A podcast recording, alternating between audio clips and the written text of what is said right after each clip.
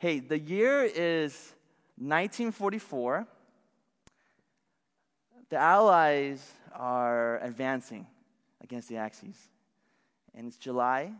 And so this is about a month after Operation Neptune. And if you don't know what that is, it's D-Day. And it was, in all of mankind, the biggest airborne invasion known to man. And during this time, World War II was going on. There was two wars going on, especially if you're here in America. The war in the West against Japan, and the war in the East against Europe, against Germany. And so they're about a year away from victory for 1945. The war started back in 1939. And then also what's even more crazy is that the U.S. didn't join World War II until 1941, December. And definitely a day that lives in infamy now is the bombing of Pearl Harbor. And you know, if you didn't know, I am a really big World War II buff. Like I'm a junkie in U.S. history. If I wasn't here today, I'd probably be teaching low-end U.S. history somewhere in the east side of San Jose. And history is just so rich. It brings up the past, it brings up the present, and it gives you a little bit about things that we can learn. You know, and I want to talk about two ships during this time with World War II. There's the USS Mason, and also the PC-1264. But I'm only going to focus on the USS Mason. You see, these two ships are really important during World War II is because they were the first ships during this era, during this time, to be desegregated and to actually serve more than what their roles are limited. They were actually on a ship. The USS Mason was a destroyer, an escort destroyer. So what they do is that they escorts big ships, destroyers, to and from different convoys, to different areas of battle. Now, these big ships can't protect themselves, so these smaller ships that have detection for submarines, torpedoes, that have caliber guns, you know, other big things that I don't even know, but they're on the ship. And this ship has about 150 people, and this ship particularly had 150 African-American black men and 6 officers. Now, when I was looking about that, these are men that were trained, they fought because they wanted to fight for our country. And whether you know or not, they actually even fought the right to fight, which is even more crazy. Now, when I think about the ship, I think about a couple things. What does this community on this ship look like? Who were they?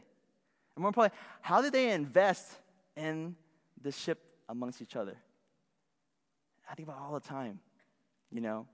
And these men definitely were the definition of what it is to be maybe in being community. You see, what if I were to tell you this, that a community is when you come together for more than just yourself. So these men that left friends and family to fight, at any moment could definitely pass away or die. They went into community with one another. When they enlisted, they had no idea that their impact on this ship could be a bigger avenue for them to be in community. And you know what? I look around this room right now, and I think about church. This is what community looks like, church. This is exactly one model for us to follow and take a look at. And you know, but I can't help but this, is that when I look at our church right here, when I see communities are not in the things that we have, and especially our home groups, right? We have different home groups right around the area here in the Bay Area. But when I think about community in our church here, I think about our children's ministry, right? I think about our youth, our men's and women's now. I think of the hospitality, the setup, especially the hospitality, because when you think that on every Sunday, right, those Chinese bread and those dino nuggets, they don't cook or cut themselves, right? They show up. You just kind of walk out there and go, you know what? They just randomly appear and there's coffee. People set that up. And also in our communities here, right, we have discipleship going on, Bible studies going on, different ways that we care for different people, our staff, our board, and the list goes on and on. But more importantly, when I think about community, I think of you. You're here. Does everybody here know the mission of CLC by any chance? Nobody? Anybody? It's pretty simple, right? The mission of CLC is what? Is to make disciples who love God, love people, and serve the world. You see, these men on the USS Mason, right, they had a mission, a purpose, and why they did things. And I think for our church, right, it's not it's not that off to say that we're in the same realm with him, right? It's that we're seeking out, right, a community. But more importantly to you, you know what, church? What is there right now for you seeking our church community? There's plenty of communities out there. You happen to be on Sunday with us. So what kind of community are you looking for within the church? You know, we are wrapping up our series today on Come and See, and the C stands for community, right? It definitely stands for community. And you know what? A couple weeks ago, we learned from Pastor Calvin about how the importance of joining a community, a smaller community, to be together, whether it's fishing, basketball, you name it, right?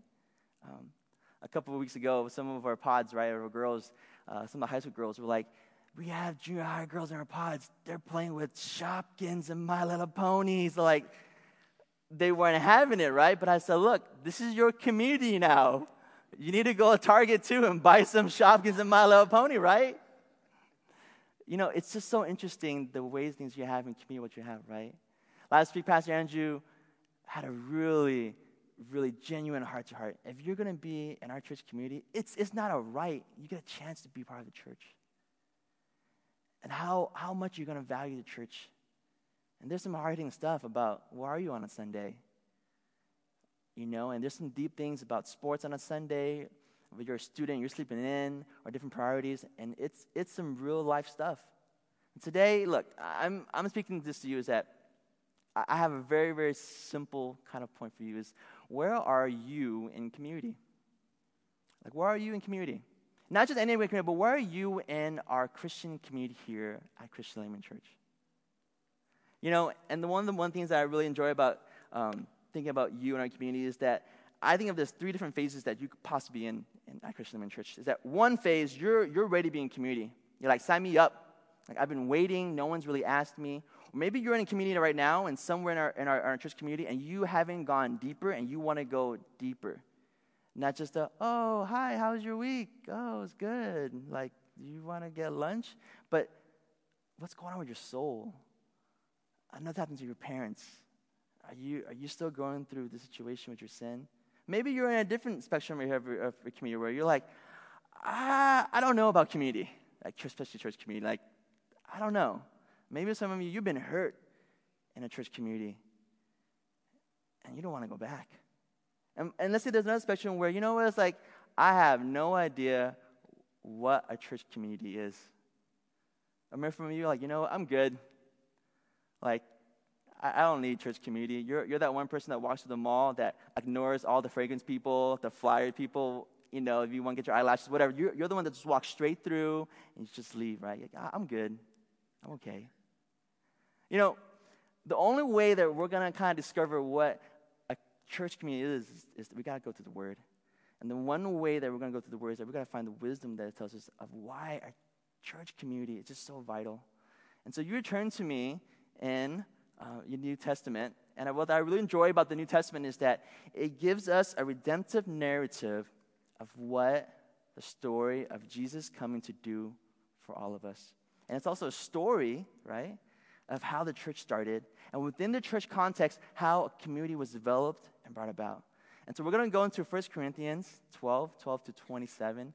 And what I really enjoy about the church of Corinth is this, is that Paul is talking to a group of people that have so much in church. As a matter of fact, they have so much in church that there is division, there is fighting, and there is just like what I call straight up just drama, right? There's just a lot of drama, a lot of junk, a lot of mess, right? And here is Paul, the Apostle Paul, trying to really rectify all of this with a lot of counsel, a lot of wisdom. And this part, he brings up a really good example of what does the community look like, especially within the church. And so join me in prayer as we go into the Word. Hey, Lord, I thank you for this time that we come before you, Father, Lord, just to dive into your scriptures. May you give us a chance to know that it is valuable, and we love you, and we care for you, and things that you want to speak through us, because you're an amazing, amazing God, Father, Lord. You're an amazing, amazing God. Amen. So I enjoy going to different translations, and every single time that I've spoke, I really enjoy the AMP Bible. The AMP Bible just brings the word a little bit more to light for me. I know Pastor Angela, other pastors, they enjoy the ESV or different Bibles. I really enjoy the AMP Bible, and so you're probably not going to have it on your Bible. You're probably going to have it on your phone, so follow with me, and it says this. It says, 1 Corinthians 12 through 13, it says this: For just as the body is one and yet has many parts, and all the parts, though many, form only one body, so it is with Christ. For by one Holy Spirit we are all baptized into one body, spiritually transformed, united together, whether Jews or Greeks, Gentiles, slaves or free, and we are all made to drink of one Holy Spirit, since the same Holy Spirit fills each life. Now, Paul just got back to talking about the spiritual gifts, and that's probably a really big topic to hit on and talk about, but I'm not talking about that. Right here, Paul uses something that we all wake up to every day, the body. Your body. You wake up, and this is your body. You're like, I'm one with my body when I wake up in my pajamas, when I eat, when I don't get up, whatever it is. But did you know that parts of your body, there's many parts to your body, right? We have a couple of students here who are pre-meds. We have a couple of doctors here too, and that's so true. Like, different parts of your body, there's so many that make up. And this is what Paul says. He says, look, you're all part of one body, one single body. And then he drops the bombshell. Oh, by the way, it's in Christ that you're one body. He says the reason why we're together in this community, if you're believers, is because of in Christ. The reason why we have the gospel is because of Jesus. He straight up drops the bombshell on the church of Corinth and says, look, you need to be together because you have Christ. And if you have Christ, you're in a body of one. If you don't want to be a part of the body of Christ, then you don't want to be with Christ. Think about that. Think about that. For one, matter of fact, this is so much that you know what I want you to do is that, look, that I want you to turn to your neighbor and go, you know, this is something that was like just wow. Can you turn to your neighbor and say, this is like wow? Just turn to your neighbor, go ahead, say wow.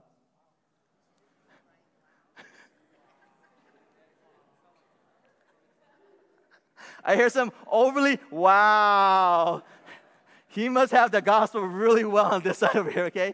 Now, I want you to turn to the other person you totally dissed, okay, that you didn't say wow to, and go, dang.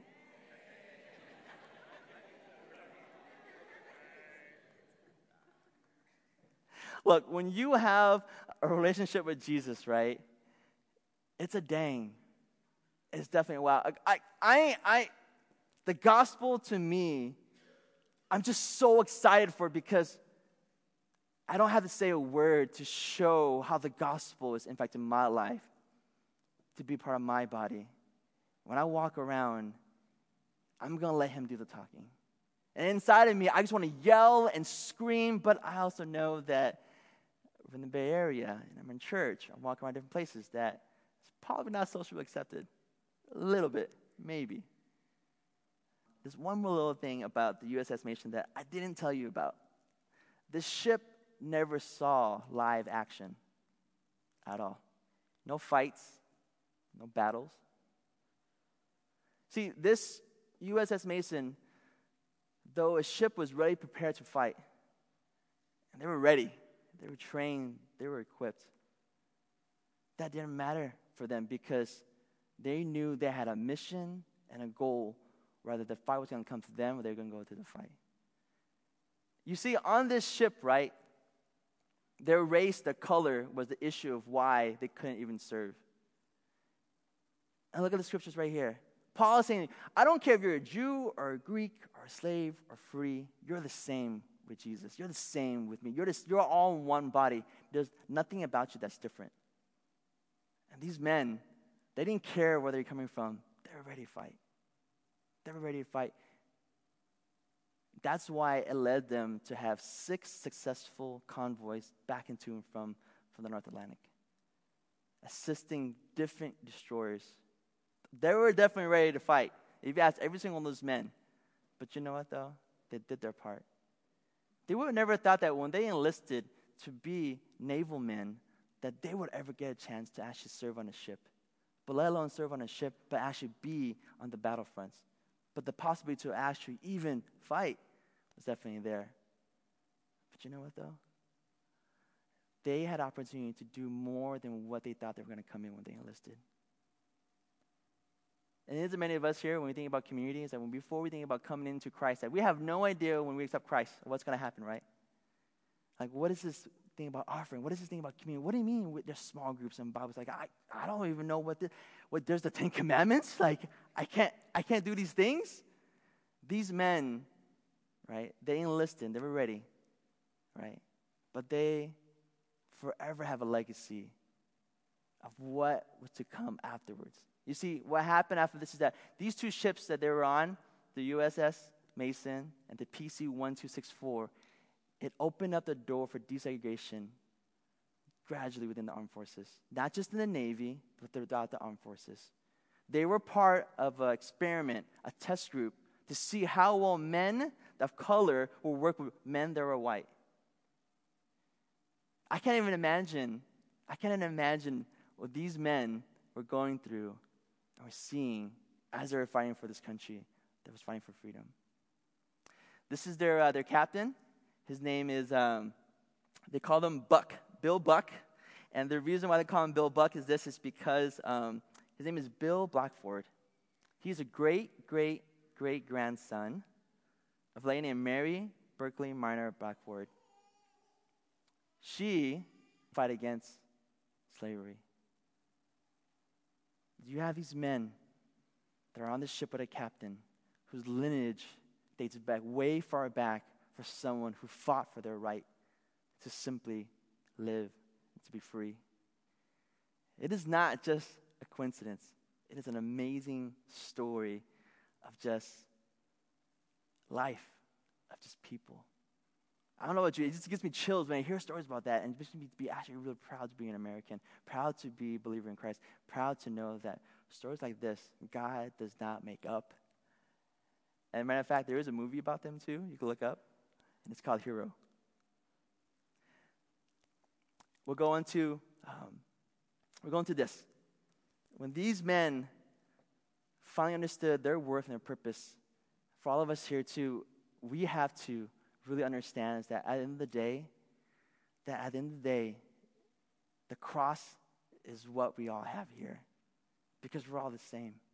We're not different from one another. That's what makes up the body. That's what's so vital about what does a church community look like. And it has to begin with Jesus. If it doesn't begin with Jesus, or have anything to do with Jesus, then we're just a nice community. It's a really nice community of a lot of people that are Asian American that happens to have snacks after church, right? Let's go into the second part of the scripture. And it says this, in verses 12 to 14 and 17, it says, "For a human body does not consist of one part, but many limbs and organs. If the foot says, because I am not a hand, I am not part of the body, is it not, on the contrary, still a part of the body? If the ear says, because I am not an eye, I am not part of the body, is it not, on the contrary, still a part of the body? If the whole body were an eye, where would the hearing be? If the whole body were an ear, where would the sense of smell be?" Last night, Yichon's sister-in-law found a 1985 Mr. Potato Head. Some of the college students, you weren't even born yet, okay? And I know it's from 1985 because inside it says 1985, and the arms, you can't move the arms out. It's just where it's placed. Paul here uses verbiage to poke fun of different body parts that wants to be a certain body part. Isn't it interesting? Paul has a sense of humor for sure, okay? Most of his letters, you got to dive a little deeper, but he has a really good sense of humor. And he illustrates this. This is, look, you can't be the eyes, you can't be the arm, you can't be certain body parts, and expect that's all the body parts. And when I got this last night, I was seriously laughing because my daughters were really into it, but I was more into the how old this is, how cool this is, that this is vintage right here. But Paul talks about how, look, no singular one body part can do everything. And it can't. There's just no way. That's not what God designed you for. More importantly, what he created you for, right?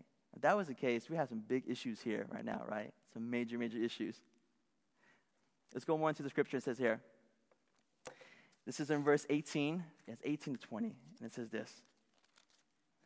It says, but now, as things really are, God has placed and arranged the parts in the body, each one of them, just as he willed and saw fit, with the best balance of function.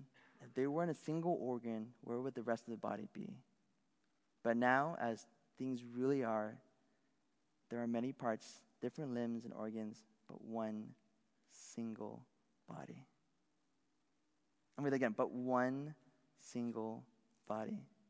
You know, Paul shows the beauty of the body and how diverse it is, and how important that every single part of the body is. And that is only important, but it's so diverse in all the parts of the body is that they're all important. The small pieces and the big pieces. Now, when I think about this, I can't think about ministry. Back in 2003, when I was courting my then Ichan, I can't say girlfriend. It was my girlfriend. When we were courting in 2003, we really, really wanted to serve. And so we're juniors in college at San State, really involved with WACF. And Ichan was like, why don't we serve in our youth ministry? Why don't we serve in our high school ministry where I'm at? I grew up there. This would be great. And so now imagine this. Imagine many parts, different parts, and they're teenagers. I want you to think about it right now. Many parts, a bunch of people, and they're teenagers. I kind of thought about saying no, but I kind of said to myself, if I really want to continue to court my wife, I think I should say yes to this. Give it a try. If youth ministry doesn't work out, I still get Ichan. If I say no, I might not get Ichan, right? So here we are, serving. In 2003, never had an experience working with youth ever. 20 came, 40 came, 60 came, 80 came, 120 came. We had a barf night. It was called Bring a Real Friend Night. 120 students came from Fremont. We were juniors in college. They gave us the high school and said, here, you just take it, do whatever you want, because we know you have Christ in you. We had no idea what we were doing. Not a clue. But I tell you this, though. We had Jesus. I know Ichan had Jesus. I know I had Jesus. They had to have Jesus to work with all these students here. And working with these students, you know what they taught us? We didn't teach them anything. They taught us how to give mercy, how to have faith, how to have love. A lot of people came to the Lord. A lot of people left the Lord too. And our heart was anguish. But in this group, I'm proud to say that there's people that are going on missions for life, pastors that are being developed, people that are in the workforce making a difference. And it's amazing to see. We were just simple parts of the body that had no clue what to do, no clue how important we were. But God said, you know what? We want to use you. And till today, we still have this banner that Ichan, I think she painted. And you know what our motto for Interlude is? Our motto for Interlude Fellowship was that every Friday, we would scream really loud and go, Interlude is building what? And we would yell, community. That's what we would yell. So I'm going to try it here, okay? So obviously, you're not Interlude, but you're like the bigger version, like the 3.0 version. So I'm going to say, Interlude is building what? And you're going to say, community, right? And I want you, y'all ready? Ready? You go, Interlude is building what? Community. Oh, okay. So when it gets really like low key and it sounds really sucky, like we do it over again, okay? For Friday nights too, we do it all the time, okay? So Interlude is building what?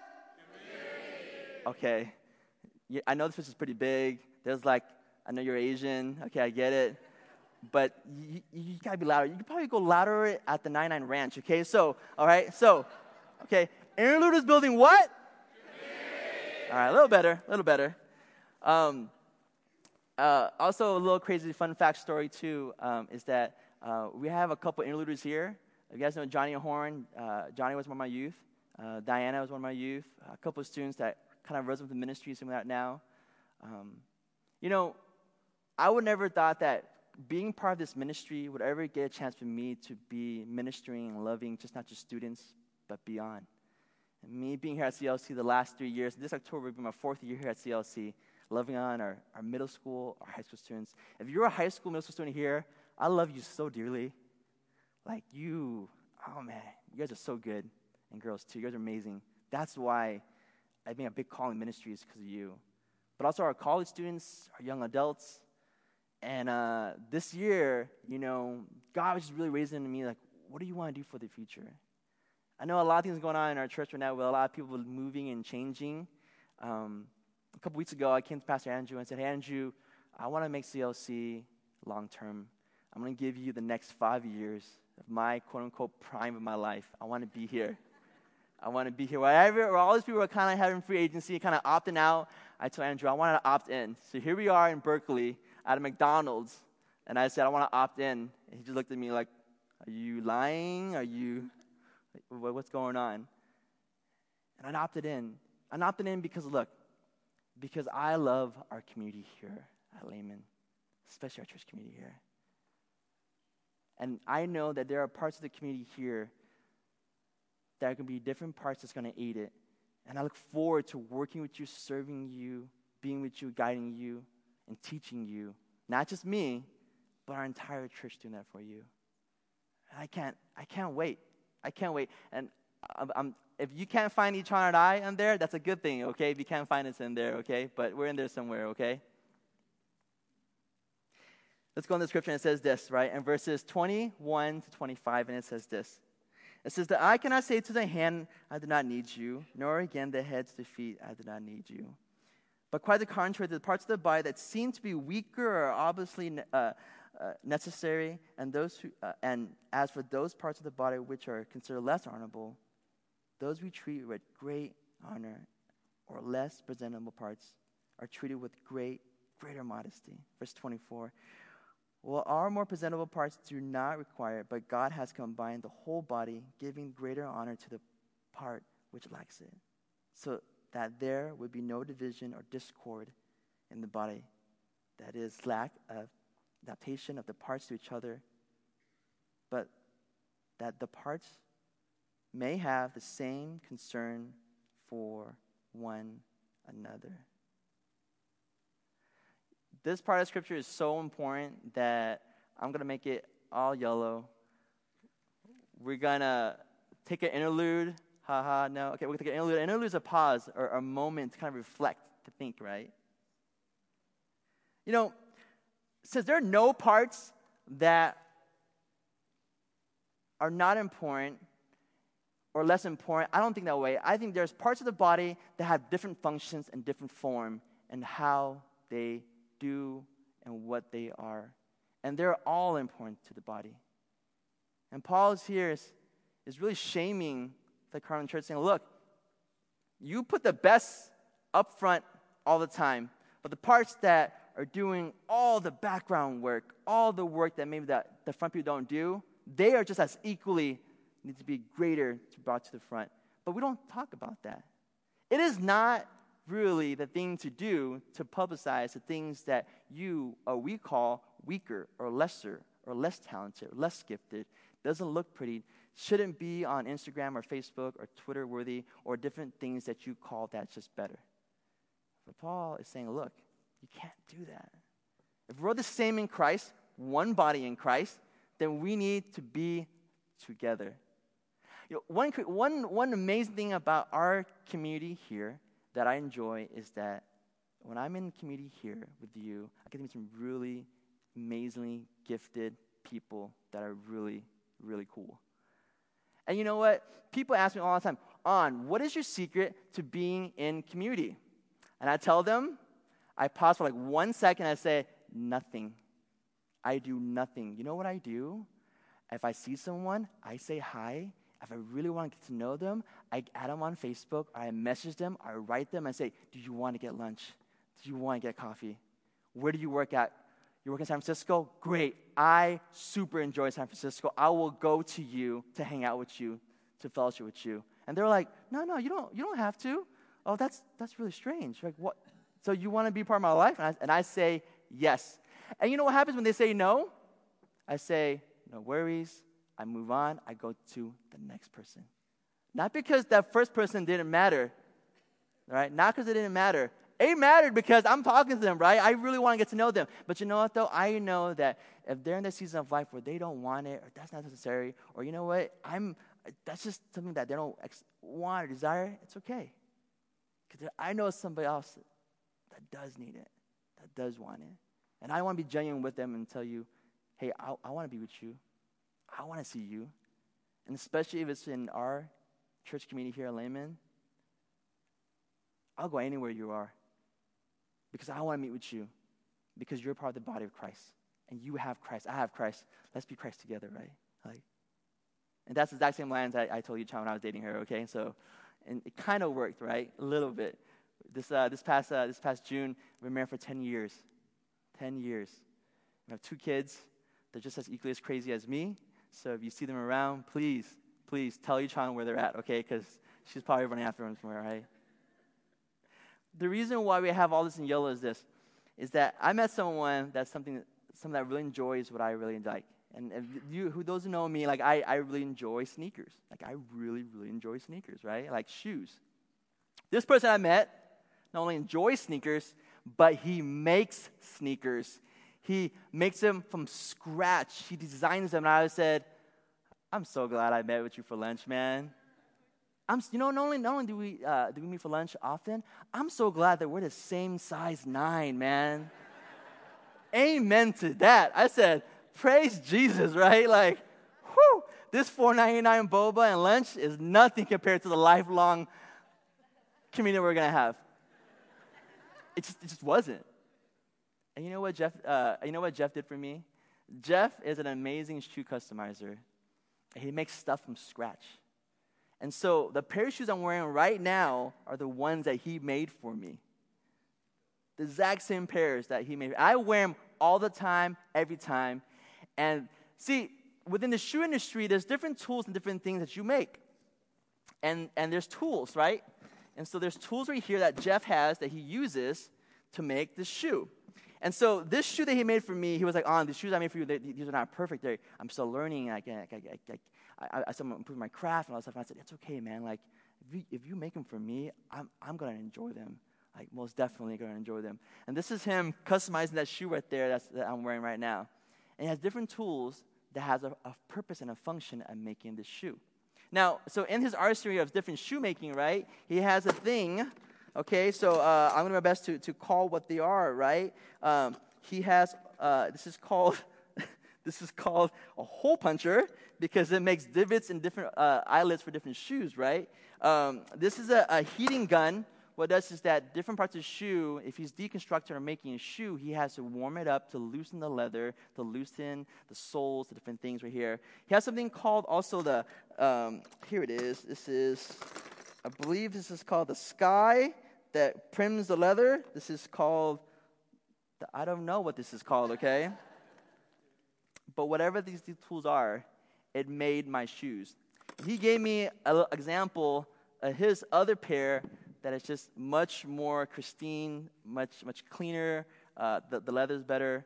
And this is what it looks like in general, right, of Jeff's kind of custom.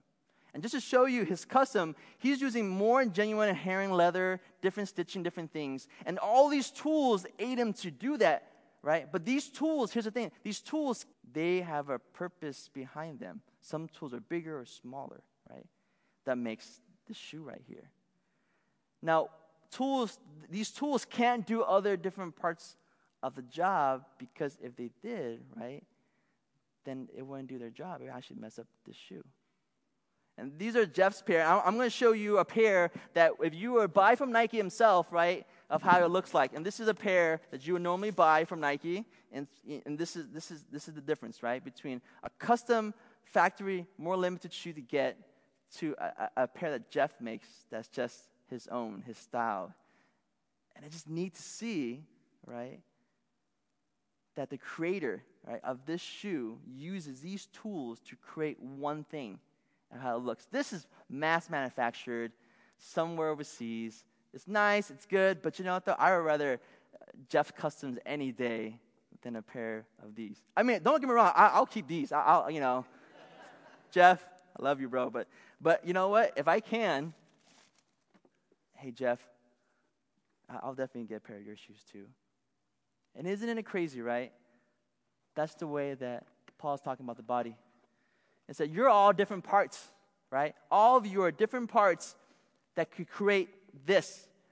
God, the Creator, giving you here different things that you're gifted in, different things that you're special in, that you're amazing in, that you're just like, that's your pizzazz. And He doesn't even care if you're like up here showing the world or in the background doing some work, right? What He cares is that, are you using that tool that He's giving you? Are you fully maximizing your functionality of who you are? Here's a picture of Jeff finishing up this shoe, and he puts an oil to it. He puts an oil to the shoe to make sure the conditioning, the finish just kind of closes in. And I asked him, I said, so is this like kind of like baptizing your shoe? He says, sure, yeah. This whole process is mind-boggling. I was like, Jeff, this is the gospel in your shoes, just right here. And I said, I'm wearing your shoes every day. He's like, that's cool. The gospel is in you because you're the perfect tool for the body that you have in Christ, especially here at Layman as a church. Again, it mind boggles me when you think about the body and we have Christ, we're all the same. But do we have different purposes? Yes. Do we have different gifts? Yes. Is it hard to do some of the gifts? Yes. Is it hard to do something with what you do out there? For sure, for sure, for sure. I grew up not being able to know how to read and write for a very, very long time. I still don't. But you know what though? Thank you, Jesus, for Google Translate. Thank you for spell check. Thank you for the wife who's an amazing teacher that reads all my papers and corrects them and also gets really mad at me. She says, I need to go back to JC and take an English class. And you know what? I will. I promise you. Look. We'll wrap up with this in 1 Corinthians 26, 27, it says this. If one member suffers, all the parts share the suffering. If one member is honored, all rejoice with it. Now, collectively, are Christ's body, and individually you are members of it, each with its own special purpose and function. You know, as a church, it's really cool that when we celebrate and we champion and we cheer our community together. It's amazing.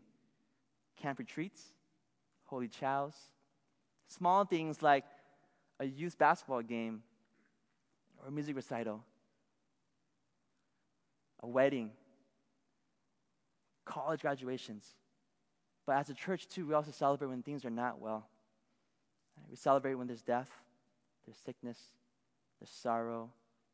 There's division in here of not able to work on differences. Or even, I think the hardest thing in our Christian community, especially our church community, is like, how do we bring up each other's sins, right? How do we talk about our shortcomings? How do we talk about just our heart and repenting? It's so hard, right? A couple of years ago, I began to have really severe back pain. Some really back pain. The picture to your left is a normal spine. And those who are here who are doctors will know that's definitely a normal spine. The spine to the right of you is my spine. I somehow broke my back a couple years ago. I never knew. Just never knew. I think it was a couple years ago when I played basketball. I fell pretty hard. I play outside. So if you're a real baller, you play outside, not indoors, okay? I'm just saying, all right? If you're a gym rat with gym shoes, I feel sorry for you. I was playing outside, and I still probably remember someone fell on my back pretty hard. But when I fell, my thumb hurt much more than my back, and then later on it trickled down. I have something called spondylolisthesis, or something called Spider-Man, okay, whatever it's called, right? Spondylolisthesis is that when a disc is ruptured and it moves, and the discs in between the vertebrae are either rubbing against the disc that could either go away, and the back parts, I don't even know what the back part is, the back part of it is like it's holding it in. Somehow, either I was born with a disformity in my back, right, or I broke it. And so my back's been really hurting really bad the last 2 years. And I was like, babe, my back hurts. And she was like, you know what? She was like, you eat too much, all right? You don't work out too much. She's like, too much boba, huh? And then she, you know. And I was like, no, it's not that. It just hurts. She just looks at me and she walks away, right? And so, I mean, we have a 2-year-old and a 7-year-old, and, you know, and I want to be active as much as I can. But you know what I realized, too, was that I need to get this fixed. I didn't know what it was. I went to Kaiser. Nothing. You're old. You're getting back pains. Stretch. Here's some paper. Stretch. I was like, all right. Found a chiropractor on Yelp. 5 stars. Pretty good. Kaiser covers it. I'm going there. I went there for a couple adjustments, right? He also did an x-ray. Didn't see any of this. Right? It was okay. And it's still hurting. Still hurting a lot. I was like, oh, man, this doesn't feel right. Now I'm like driving my car year-round with the seat warmers on high, right? I'm having like my seat back at home. I have like icy hot patches in the back, and I was like, it just hurts. I get those, you know, those Chinese patches, you know, that kind of heats up your stuff. I put on so many that my skin would come off with the patches. Okay, it would hurt, but it felt good though, you know. So it's okay, right? It felt good, right? And so we're at a farmer's market. I see this chiropractor guy. He's like, hey, free checkup, right? Free checkup. I was like, the one I have now sucks, so I'll go check it out. He says, look, you come into our office, $20, x-rays and all that. I was like, do I look legit at a farmer's market? I said, okay, I'm going to go to you. I go in his office, and it's just really weird, kind of shady, kind of old. I was like, okay, well, I mean, maybe he'll just adjust me and call it a day. It's $20, right? So he tries to pull a kind of like this weird kind of like scam on me, right? He comes in. He says, "We got to do X-ray and check you." He doesn't even touch me. Okay, all right, that's fine. I come back next time. So I have X-ray results, but we're not going to do anything. I'm just going to show you X-ray results, and then here's how much it's going to cost for you to get it fixed. And he shows me this, and I'm sitting in their office. I'm like, "This is what's wrong with me. I knew something is wrong. Why my left side just hurts so bad all the time." And I just finally knew that this one little piece of my body right here, how much it hurts, it affects all of me. I wasn't worried about how it affected me in ministry, right? Because, see, I don't live to do ministry. I live to live. I have 2 amazing daughters. My wife, I love dearly. I want to do life with them for as long as I can. If this is something that's wrong with me, I got to get it fixed. I got to be better. And this is our church community right here. Some of you are maybe having this broken piece of you that you are nagging. You don't get it checked out. You don't even know what's wrong with you because you don't fight for your right to know better and get treated. After this guy tried to pull a fast one on me, I said, no, thank you. I'm not going to sign up for your payment treatment options here. I went back to Kaiser and said, look, this is what I got from the farmer's market. You need to give me an x-ray, an MRI, and whatever M's there are here because, okay, you all did me wrong. She said, that's fine. Let me get the proper specialist to meet up with you. And that's what I did. The physician that saw me, I'm never going to see her again. I'm going to change my doctor, okay? I saw a spine specialist. Spine specialist's name is Jason Lee. He's a believer in Christ. And I told him that when I was in Vietnam, my back did not hurt at all. He says, cool, why are you written down for us? I said, I was on missions. He says, cool, I'm a believer. And we're talking about my back. He says, look, you're back on. The reason why it's hurting so much right now is because you have these nerves in the bottom of your L5 that's being kind of like irritated. And when you move forward, your spine moves 8 millimeters forward. You move back up, it goes back, and you're constantly going back and forth. He says, look, I've seen this in Olympic athletes. I'm like, well, I'm not an Olympic athlete, man. Like, I wouldn't be here, man. Like, I would be somewhere that's doing Olympic things, you know? And he was like, you could survive. You could live your life. You just got to, you know, get some core strengths. And, you know, I was like, all right, 8-pack, here I come, you know? Like, let's roll, right? But what he also said, too, is that, look, I want to make sure that your nerves are not damaged. I'm going to give you a nerve test. So I said, fine, it's great, let's do that. The nerve test wasn't for 2 more weeks. And I didn't know that I was going to need back surgery. I didn't know to the point where it's terrible. He wasn't even the one doing it. Some guy, the last possible appointment, did it for me. He has a really thick German accent. And he says, I'm going to poke you many times, and it's going to hurt. I'm like, it's fine. And he did poke me. It didn't hurt, though. There were a lot of, like, Band-Aids and everything else, too. But he said, you're fine. He said, your nerves are fine. He said, you're going to have different back pains. And so I'm in PT right now. For most of you here, right, where are you right now when it comes to being part of the church community? Is there something broken right now that you're not fighting for to get fixed, to find out what's going on with you so that you could be part of the body of Christ? Because when I look in this room, you know what I see? I don't see talents or giftings or what you can and can't do. What I see is I see Christ. And every single one of you are Christ. And we're one body. It doesn't matter if you set up for Holy Chow and the tables or you're up here preaching and teaching. We're all one body.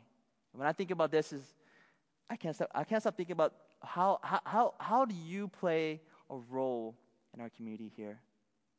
How do you play a role in your community here? Now, there are 5 things that I think why maybe you are pretty scared about not being part of our community. And these are the 5 reasons that I think that why you're not in community, okay? 1, time. I don't have time. I got like 10 kids. I work 3 jobs.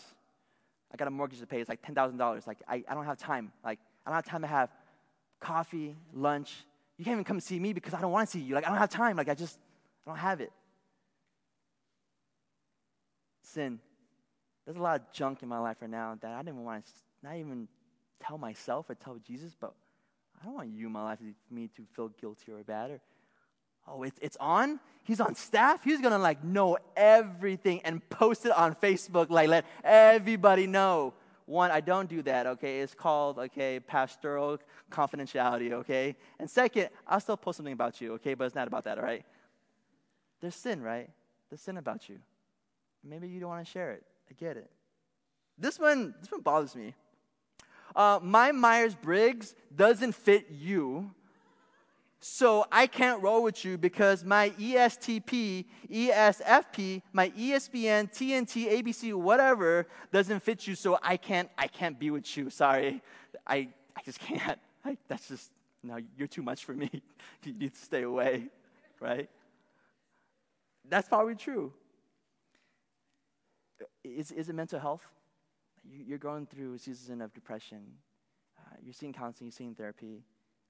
You have learning needs. Or you have the syndrome of like, I don't like people syndrome. Like just, no, right? And lastly, just doubt. I have a lot of doubt in faith. I have a lot of doubt in Christ. I have a lot of doubt in that's why I don't even know if I even could be in community. And we're going to end with this. I'm going to challenge different people at different aspects of our church right here. They're here right now. Basic, our middle school, high school students, I challenge you to bring 10 of your friends to pods. 10 of your friends, individually. 10 friends. And I'm going to challenge you to share the gospel with them and to have them to receive Christ. At least 1. I mean, you have 10. I mean, that's a good possibility, right? College students, I challenge you to make CLC your home church. I challenge you to serve in our church, and I challenge you to find a spouse in our church.